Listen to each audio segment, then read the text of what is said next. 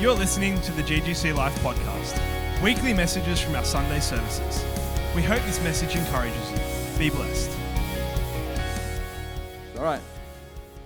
Um, verse 1 Therefore, if there is any consolation in Christ, if any comfort of love, if any fellowship in the Spirit or partnership of the Spirit, if any affection and mercy, fulfill my joy by being like minded, having the same lo- love, being of one accord, of one mind. Let nothing be done through selfish ambition. We're talking about relationships. Let nothing be done through selfish ambition or conceit, perhaps pride, but in lowliness of mind. Let each esteem others better than themselves or himself. Isn't that good? Look, so let each of you look out not only for his own interests, but also for the interests of others. Let this mind be in you, which was also in Christ Jesus. So, one of the biggest keys of relationships is walking in love. Walking in love, laying down your life, and loving the other person. We are going to be challenged in our relationships from time to time. And most of the times we mess up our relationships is, is because we don't have the love to give. In other words, we don't wait for the right time because we're not patient because we're full of pride and we want to tell our point right now. And our point might be wrong. It might be the wrong timing. It might be the wrong opportunity. It might not be the right moment. But we want to tell our point anyway. And so that's, to me, destroys relationships. So we need the love of God. And last Sunday I explained how the sponge, uh, we, I believe our spirits are like sponge. That's why Jesus says, out of your belly will flow rivers of living water. When you get connected to God and you have a relationship with God, Jesus says that you'll be filled with the Holy Spirit, and out of your belly will flow rivers of life giving water. So, who's giving the life? God into you, but then you give the life away through your river that's flowing out of your being, out of our hearts. Now, when we're running dry, it's like a sponge that's running dry, and you try to, uh, you haven't got nothing, nothing to give. You've got no life to give. You've got no water to give. You end up trying, when you don't have the love, you're looking for love from everyone else, looking for the acceptance, looking for the attention, you're looking for it. So you're actually poised to look and you get insecure because you're looking. Rather than being filled as your sponge, as I showed an example last week, put the sponge in the bucket and God's the source, and you can go to God all the time. He fills you, and you're so saturated, and you've got love to give. And you can soak everybody with God's love and goodness and joy. And if you run, you run out, you're always going to dry up, you go back into God's presence, and you fill up again. So that's so vital. I want that to be the foundation of our thinking.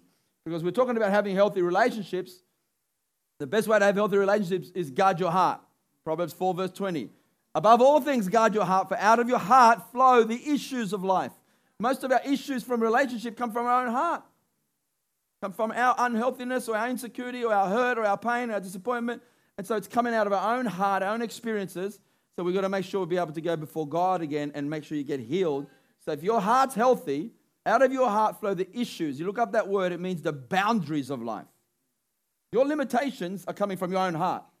God doesn't put limitations on us. We're made in His image and in His likeness. So we need to keep growing. Amen? In our relationship with God, out of your heart will flow healthy relationships. Make sure your heart's in the right place. So we're talking about walking in love. And the biggest thing when I think about love, when you're walking in love, you, you lay down your flesh, don't you? You, you, you crucify your old man. So it's not, it's not about your point. And so sometimes people will accuse you falsely. And sometimes when, when accusations come, or you might hear people say something bad about you, it's like throwing a javelin. King Saul threw a javelin at King David, or David was the king to be. And David was a great warrior, way better than Saul. And Saul gets so angry, grabs a javelin and throws it at him. And David moves and misses him. What a perfect opportunity for David to go, aha, you threw it first. You deserve this. And he, he could have grabbed it it's like ammunition. I'm going to throw it back. So that's not walking in love. When people attack you, it gives you the thought, I've got ammunition. And you, you, you might have all this stuff we're not supposed to have. Love keeps no record of wrong. But if you've got a record of wrong, you go, aha, you've attacked me, I'm going to attack you. So that's not walking in love. So we're talking about laying down our life to have healthy relationships. It means it's an attitude of the heart. It means to walk in humility and to lay down your life to love that person. Esteem that person higher than yourself. It's actually saying, I, I treat you, I think you're more valuable than me. Isn't that beautiful? Imagine we all did that. We all treated each other more valuable than ourselves, the Bible says to do. The same mind that's in Christ, let it be in you. So walking in love. Number six is building trust And uh, trust is like the air we breathe. You don't, you don't notice um, the air you breathe until it's polluted. Once it's polluted, you all of a sudden know the air, you're breathing polluted air. So trust is like that in relationship. You don't realize it's there until it's polluted and deroded and the trust is broken because it breaks down the relationship. So trust, I believe, trust, biggest way to break down trust is dishonesty, so lying. And if you lie and just constantly lie, because most people lie because they're afraid of the truth somewhere along the line. They're afraid of the result of the truth. If I told you the truth, the result of how you would treat me once you know the truth. Fear based. Because we're not secure in ourselves, but then we put on something that's not true. And you can never build lasting relationships. You can never build real, honest relationships, fulfilling relationships, if you're always dishonest and lying to cover up. Well, then you, the problem is lying is that you always got to remember your last lie and, and you have to cover up the lie that you lied about and you're always overlook, looking over your shoulder and always worried about you, full of guilt and shame and you can't be yourself. So trust is very important. One of the biggest ways trust is broken in relationships is by saying something and not following through. And we all have done this. I've done this many times with my wife in our marriage, I'm sure. And I've said things that I will do and I didn't follow through with it. Because how am I supposed to build trust if I don't speak properly and what I say I will do? Amen? You break your word, you break your promises. Sometimes we make promises, promises, promises. Eventually, if your actions don't back your promises, the person's listening not to your words, but watching your actions. And that's how you break the trust in a relationship. So you can rebuild it by keeping your word. Don't say something you're not going to follow through, that you're not going to keep your, your promises. You can build trust again. So when I think of trust, I think of integrity, honesty, um, and those things. And obviously, a relationship, every relationship, me and my son Leon, the, the, the relationship I have with him, there's a certain amount of trust that I need to discern how much truth I can bring across to Leon without breaking that bridge. Sal would be a different type of bridge of trust. So I've got to also discern how much truth can I bring across to Sal, how much of our relationship and trust of truth that I can bring across that won't, won't harm our relationship. So sometimes you've got a, a relationship with someone that's only got one, one ton bridge, can handle one ton worth of truth, and I try to bring two tons across. As I'm bringing it, what's going to happen? It's cracking the bridge. The trust is not holding the amount of truth that I'm carrying. It's a discernment. So uh, a relationship's always about discernment, and it, it is an art, an art form of there's no right method, no right formula. You have to learn how to do this. You have to know yourself. You have to know your God. You have to know the person you're relating with. Everyone's very different. Right? We're, we're, intric- we're intricate little beings, aren't we? So relationships are quite complicated. It's, not, it's an interesting subject to talk about, but we have to bring light to it. We have to uh, uh, understand relationships. So, trust is the, the bridge that all our relationships are built upon. And you need to build that trust. Number seven is honesty, which def- definitely builds trust. We talked about that. We're going to dive into number eight. When all these things happen, we've got to work. Number eight is work through disappointment. If you've been alive for a few years, maybe two or three years, you're going to be disappointed with people. You know, two, three year olds, you know, oh, I wanted to play with that, it's not fair. You're going to have your heart broken. And when you've been alive for some time, you've had your heart broken many, many times. In relationships, we've all had our heart broken, we've all had disappointments. And when disappointment come after disappointment, come after disappointment, it's so easy to close up your heart. So it's easy to say, I've got to protect my heart because every time I put my heart out to a friend, to a relationship, I feel like they just step all over it. So out of protection, it's a, it's a human mechanism. I think we just start to put it back. But if you do and you create walls of protection, you become a very lonely person. So the, the, the, the idea is getting healed, dealing with your disappointments, understanding your disappointments, why they're there, but also getting healed and getting before God and getting healed so that we keep loving. If you're going to have quality, meaningful, deep relationships, you have to risk again. T.D. Jakes says, um, when you know we all fall in love, but as you get older, because you've been broken, your heart's been broken so many times, and we have disappointment in relationships, and our relationships don't all work out perfectly. Eventually, you're falling in love. The falling part gets broken. We don't trust anymore. We don't take risks anymore. We don't, we don't trust to love again. And that's not a good place to be because I don't want to be a grumpy old man. When I grow up, I don't want to get so grumpy that I hate everybody, hate life, and just grumpy old man because I'm disappointed with life and I never got healed. I want to be able to love and have faith and believe in people and believe that people, are, are, are, their intentions are good. And so I can tell you story after story after story of being hurt and broken.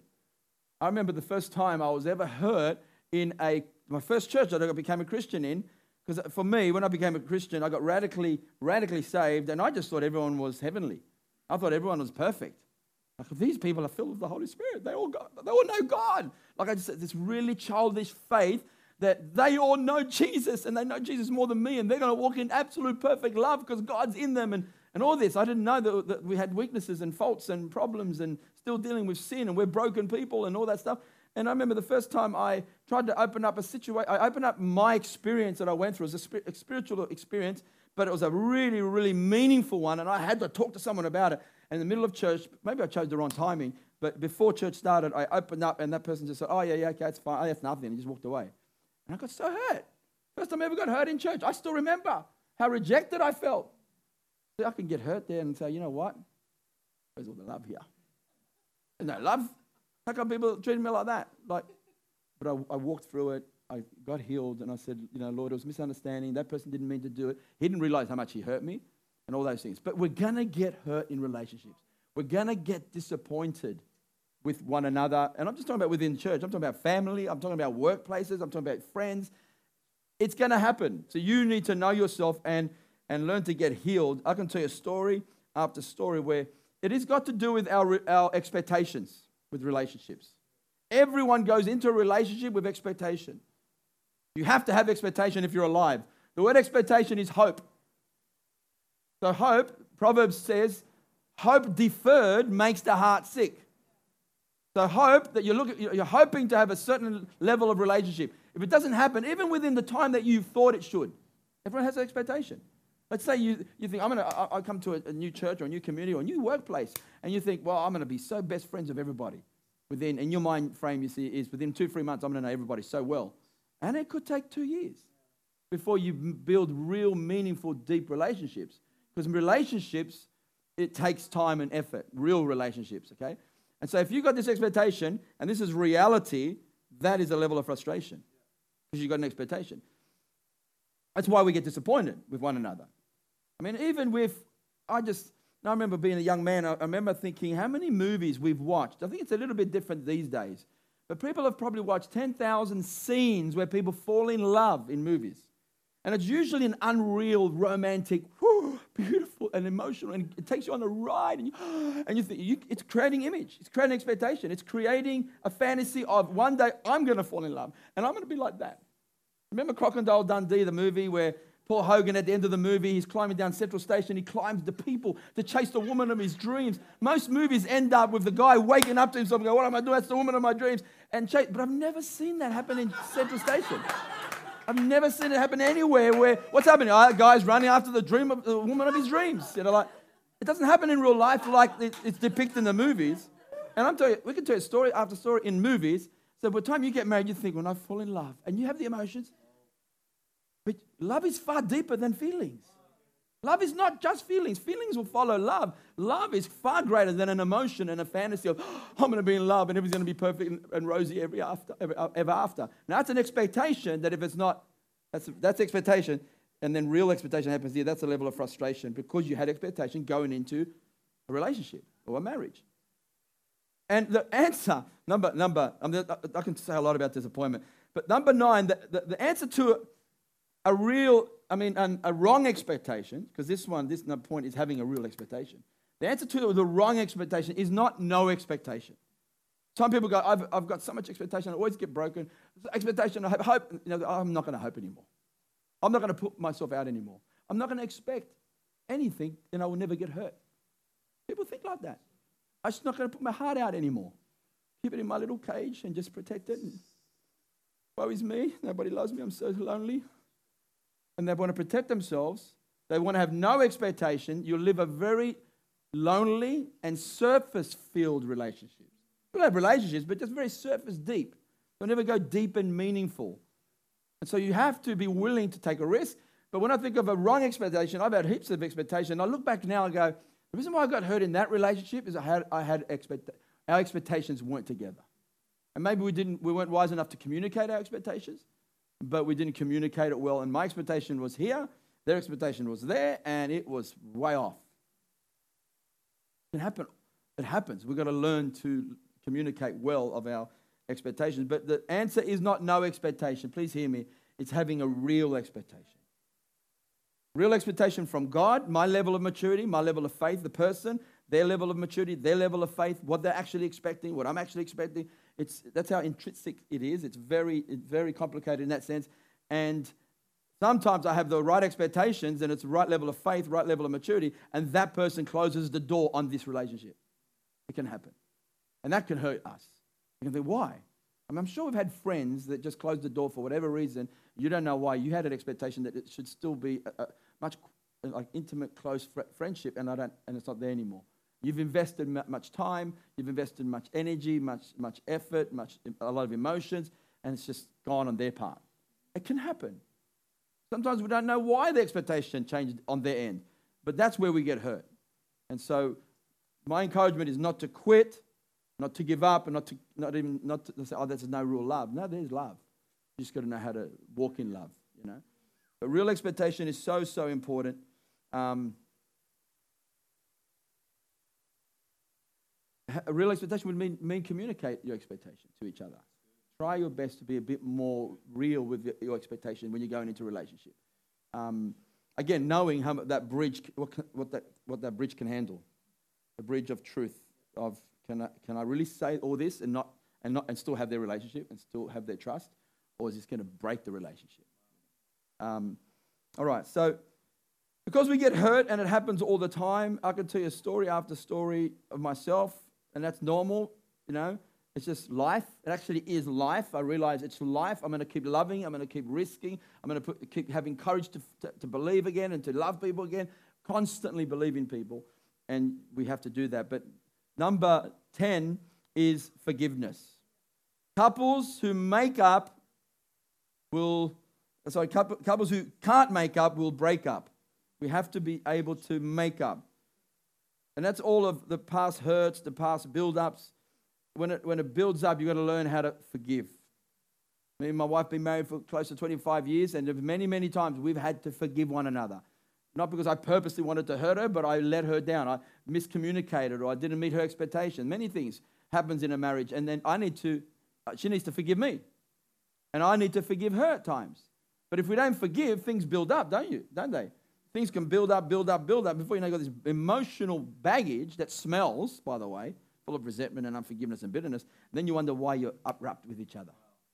And you snap at each other because you've allowed all these little things to build up and frustrate you. Problem with us is we keep it down and we don't talk about it. And eventually something makes a snap and we go, ah, by the way, and you tell them all the things that they frustrated you with. Rather than learn in the choose the right moment and talk about those little things correctly. We'll talk about that. But forgiveness is important. I'm a strong believer that forgiveness is hard to give when you don't know you've received it. Jesus used the example. Remember the, the, the, the master that forgave the, the, one of his people that owed him. Uh, let's say, I, I'll paraphrase the story like a $20 million debt you can never pay in a whole lifetime. No matter how hard you work, you can never repay this debt and the, the, the, the, master or the Lord says, I will forgive you everything that you owe me. Because the guy begged him, Can you please forgive me of the debt? And so the master goes, Okay, I forgive you. Then he walks down the street and he finds someone with a $20 debt against him, grabs him by the throat and says, You owe me $20. Remember, he's just been forgiven $20 million debt. And he goes, You owe me $20. If you don't pay me up, I'm going to throw you in jail. Because in those days, if you didn't pay your debt, you would go to jail. There are countries t- today that if you don't pay your debt, they throw you in jail. And then when they found, the master found out what he did, the Bible says neither would he be forgiven. Think about it. Imagine if you've got a mortgage and the bank manager rang you up and came over your house and had a document there to sign here. We've just wanted to forgive your mortgage. It's just gone. You don't have no mortgage to pay ever again. If it was $400,000, you just, I've write it off.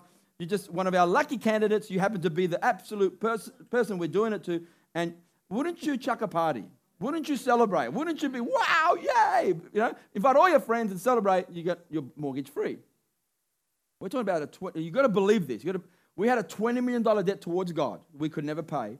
Jesus died on the cross, pay the penalty. And out of his mercy and grace, he says, I forgive you of a $20 million debt you can never pay. So when these little incidences happen with people, hurt you, I've got all the love in the world to forgive $20 debts. But I really got to believe I'm fully forgiven. And I owed God a debt. I owed a God, I owed a God a debt that I could never pay. Impossible to pay. I can try to pay him that debt, try to be good enough. I could never do it. He fully forgave me for free. I was going to go to hell for all eternity. But he forgave me because of Christ. I'm forgiven and I'm so grateful. When you hurt me, I got lots of love. That's right. I got lots coming from, plenty it's coming from. I just forgive you all the time. Jesus did that on the cross. Father, forgive them. They don't know what they're doing. Beautiful love, isn't it? You go, oh, that's Jesus, Leo. That's Jesus. That's the Son of God. It's God in the flesh. He could do it, but we can't. No, well, Stephen did it. He got stoned to death, and he says, Jesus. He saw Jesus at the right hand of the Father standing up, and he goes, Jesus, don't lay this sin against them. That's the love of God while he's dying, his last breath. And he could say, Don't put this. I mean, naturally, we'd go, Jesus, judge them. You know, send them to hell. That's our fleshly attitude. Imagine the love to go, God, don't let this sin later. It's like knowing they're blind. They don't know any better. They're in darkness. Don't lay this sin against them. That's how I learned to forgive. I think, Lord, people don't know any better when they hurt me. How are you going to forgive? If you think, oh, they did this on purpose, they connived it, they planned it, and they did this so they can get to me, are you going to forgive when you think like that? You have to say, God, forgive them. They didn't know any better. Amen? But forgiveness is a powerful tool, a powerful key, I should say, in relationships. Really, really powerful. Number 11 is developing a heart of understanding. In Proverbs, there's a scripture that says, wisdom rests in the heart of him who has understanding. Think about that. Do you ever, do you ever desire to have wisdom? I mean, wisdom is the principal thing. Above everything else, above rubies and gold and silver, precious stones, all that, you know, desire wisdom above everything else. all the money this world can give you, you need wisdom more than that. This world's money will not give you success like wisdom does. It just doesn't. It'll actually mess you up if you don't have wisdom. So, above everything, we should desire wisdom, and wisdom rests in the heart of him who has understanding. It's a beautiful key. It's a powerful key. When I was a baby Christian reading the Bible, I thought, wow, all I need is understanding to tap into wisdom. Understanding. And understanding means this. To, when you look up the word in the Greek, I believe it means to go under someone's stance of view, the standing point, what they see. To go under their stance of view understanding. And it literally means to put yourself in the other person's shoes, put yourself in the other person's context, history, um, background, thoughts, their understanding, their theology, all that they're going through, the experiences, the pain they've been through. Put yourself in their shoes. You can have understanding. And I, I have a little, um, little slide, a little picture here that's a simple one, but it's really, really powerful. This is what happens in relationships. You're, from your point of view, you're arguing about the point is it a nine or is it six? From your stance of view, it's a nine. I don't care what you say about it. We argue like this. The other guy standing on the other side, he goes, No, I don't care what you say about it. From my point of view, it's a six. You're definitely wrong. See how, how, how wrong we can be in relationships? We're both arguing the point that no, it's a nine, no, it's a six, no, it's a nine. No one's listening to the other person's point of view, not putting yourself in the other person's shoes. If I could just go the other person's side and put myself in his shoes, I go, oh, I can see from your point of view, you see a six. In relationships, a lot of times you're viewing it from this angle, and there's another angle to see it from as well, and you're just not listening. We just got no understanding. So we, we, we fight on nothing. There's a lot of things. Sometimes, you know, if you try, if you try to be a mediator, sometimes people they share that point, they share that point. and sometimes they're both right. And you're actually both right. You know, you can argue from Scripture that Jesus was, is the, uh, was the Son of God, is the Son of Man, but you also argue from Scripture that he is divine. So was he divine or was he the Son of God? Was he just, was he a man? He was fully man and he was fully God from Scripture. So when you argue on this point, you're right. Arguing from that point, you're right too. You're both right, but you're only looking at it your point of view and that point of view. But when you look at the scriptures from both point of views, he's fully God and fully man. Interesting, eh? That's what we do in relationships. We don't understand each other's point of view. We don't even put ourselves in there. Love is has empathy. Love will put yourself in the other person's shoes. I think that's really, really important. practice this. You can actually get to a place where your mindset is, your habit is, I want to see this through your view. I want to see this through your eyes. Me, and you ask questions. What do you mean by that? And you're actually listening. You see, that's not a selfish person, is it? A selfish person will never want to know what the other person's thinking. So it actually is loving to go, I want to know what you actually think. I want to put myself under your sense of view. Um, hmm. I was went, I went to a, you know William Takatako's funeral yesterday morning at seven o'clock. Uh, not his, sorry, his dad's. His dad passed away at the age of 85. And great man, great legacy, loved God, served God, and um, packed out. I mean, the culture, the Tongan culture is beautiful. They fed hundreds and hundreds of people, probably thousands. For a whole week, they were coming to their house. That last night, they didn't sleep hardly at all. And then the funeral starts at 7 o'clock, a church service. Very honorable to uh, William's father. And, and um, I didn't even know the man, but I can feel the emotion in the whole place. I'm weeping, I'm crying, so many times crying. I want to be able to feel and connect with people. I don't be so hard hearted, I can't even feel the emotion in the room. I, I lost my parents, I can really connect. But I, I, you know, it's, not, it's, not, it's not even weeping, it's not sor- sorrow tears, it's not, it's not selfish tears, but it's, it's almost to be able to connect, empathy. Even though he's in heaven and they're going to see him. You know, just seeing the cycle of life. It's a powerful, powerful moment. But I'm encouraging us to have a heart of understanding life through other people's point of view and seeing life through their eyes. Number 12 is learn the art of communication. You know, James chapter 1, verse 19 says, Be quick to listen, slow to speak, and slow to become angry. Quick to listen means prompt and ready to listen. Why did God give us two ears and only one mouth? We should be listening twice as much as we speak. Learn to listen. Problem with us when we're listening to someone's point of view or argument, let's say it's an argument, and they're telling us their point of view, you're already thinking about your response and you've already shut them down. You're not even listening anymore. You're going, I'm going to say this. This is my good point. I've got this ammunition. And so you're not even listening. You're not even trying to put yourself in their shoes. And that's why we interrupt each other in an argument, isn't it? We oh, wait, my, my point's more important than your point. And we just fight. Just be quick to listen, slow down, really listen, and then speak once you've listened. Talking about communication, that one is that's the hardest one. You, you want the art of communication. The other thing about communication that I've learned is we say the right thing sometimes at the wrong time. Just because it's right, you go, it's right. I've got a right to say it. It's the truth. It's right. But we just choose the wrong moment. So learn to choose the right moment. Now, Christine and I, we've been married for many years, you know, and I've learned, she's learned with me, I've learned with her to choose our moments when we share something that's quite heavy or important, or I need her input, or it's a big decision, you know. For example, I'm not going to, if I need about five to eight minutes to explain something, give context and the history and, the, and where I came to this, I'm not going to I'm not going to bring it up where I only got two minutes with her. Because then I'm rushing it and go, blah, blah, blah, by the way, and, and she doesn't get the whole picture. I haven't been good at communicating. So I have to choose my moment when I've got her full attention. And vice versa, when I come home and um, she knows if I'm really, really tired mentally, emotionally, have a long day and spent day, she's not going to bring up some issues at that moment. She'll think, I'll wait for the right time, time, maybe tomorrow morning when he's fresh. You just start to be wise on the moments you pick. Really, really important. You, you think it's a little thing, but it's, a big, it's an important thing. Because pride says, I want to say it now. Ah, it's my point of view, I'm going to say it. Like, but when you love, you, you, you choose your moments, your time properly.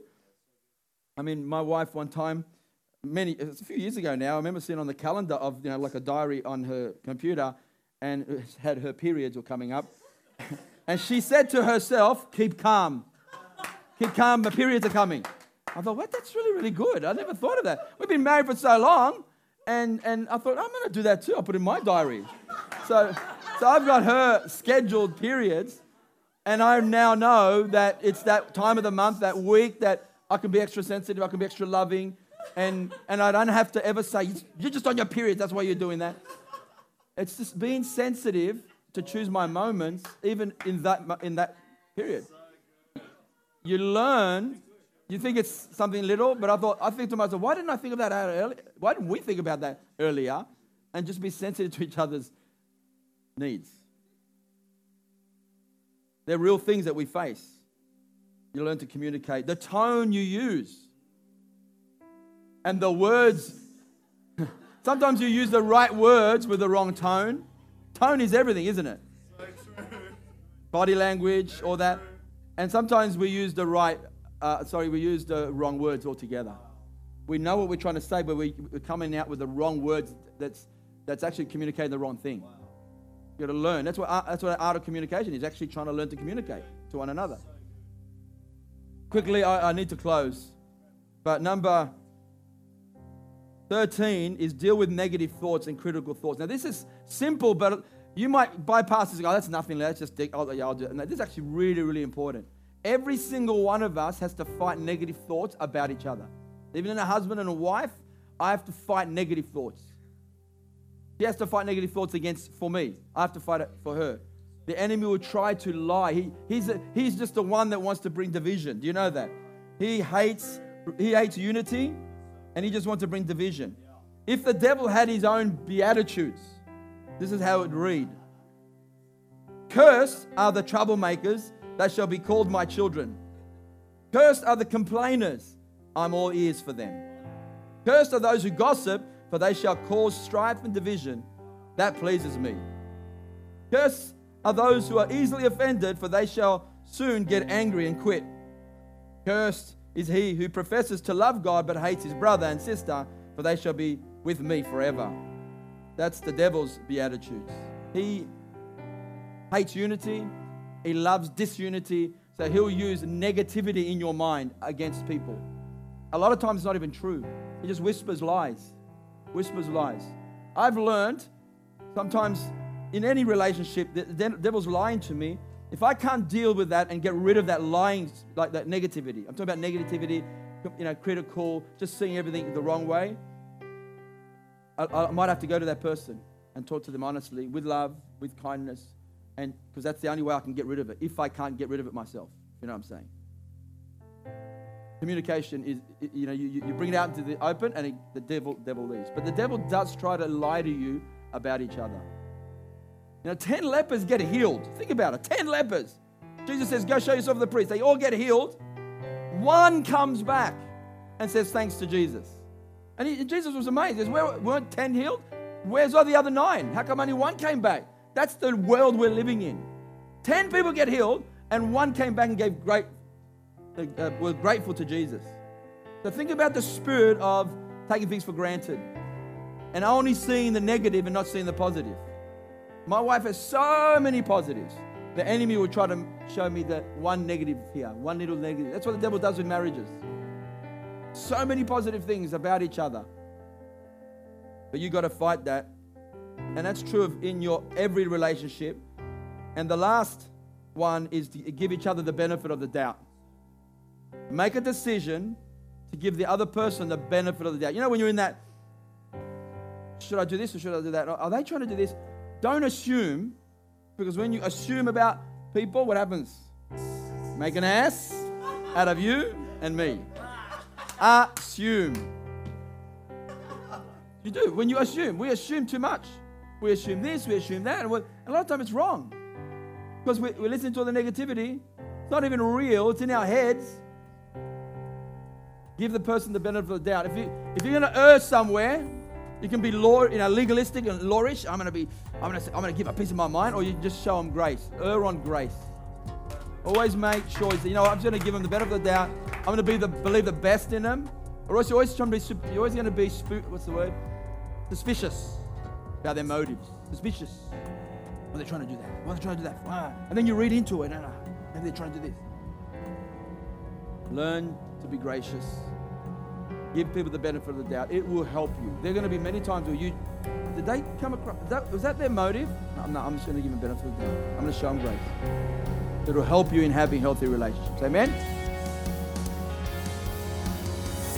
You've been listening to the GGC Life podcast. We hope this message has encouraged you. For more, please visit our website, ggclife.com, or email us, ggclife at ggclife.com. From our house to yours, be blessed.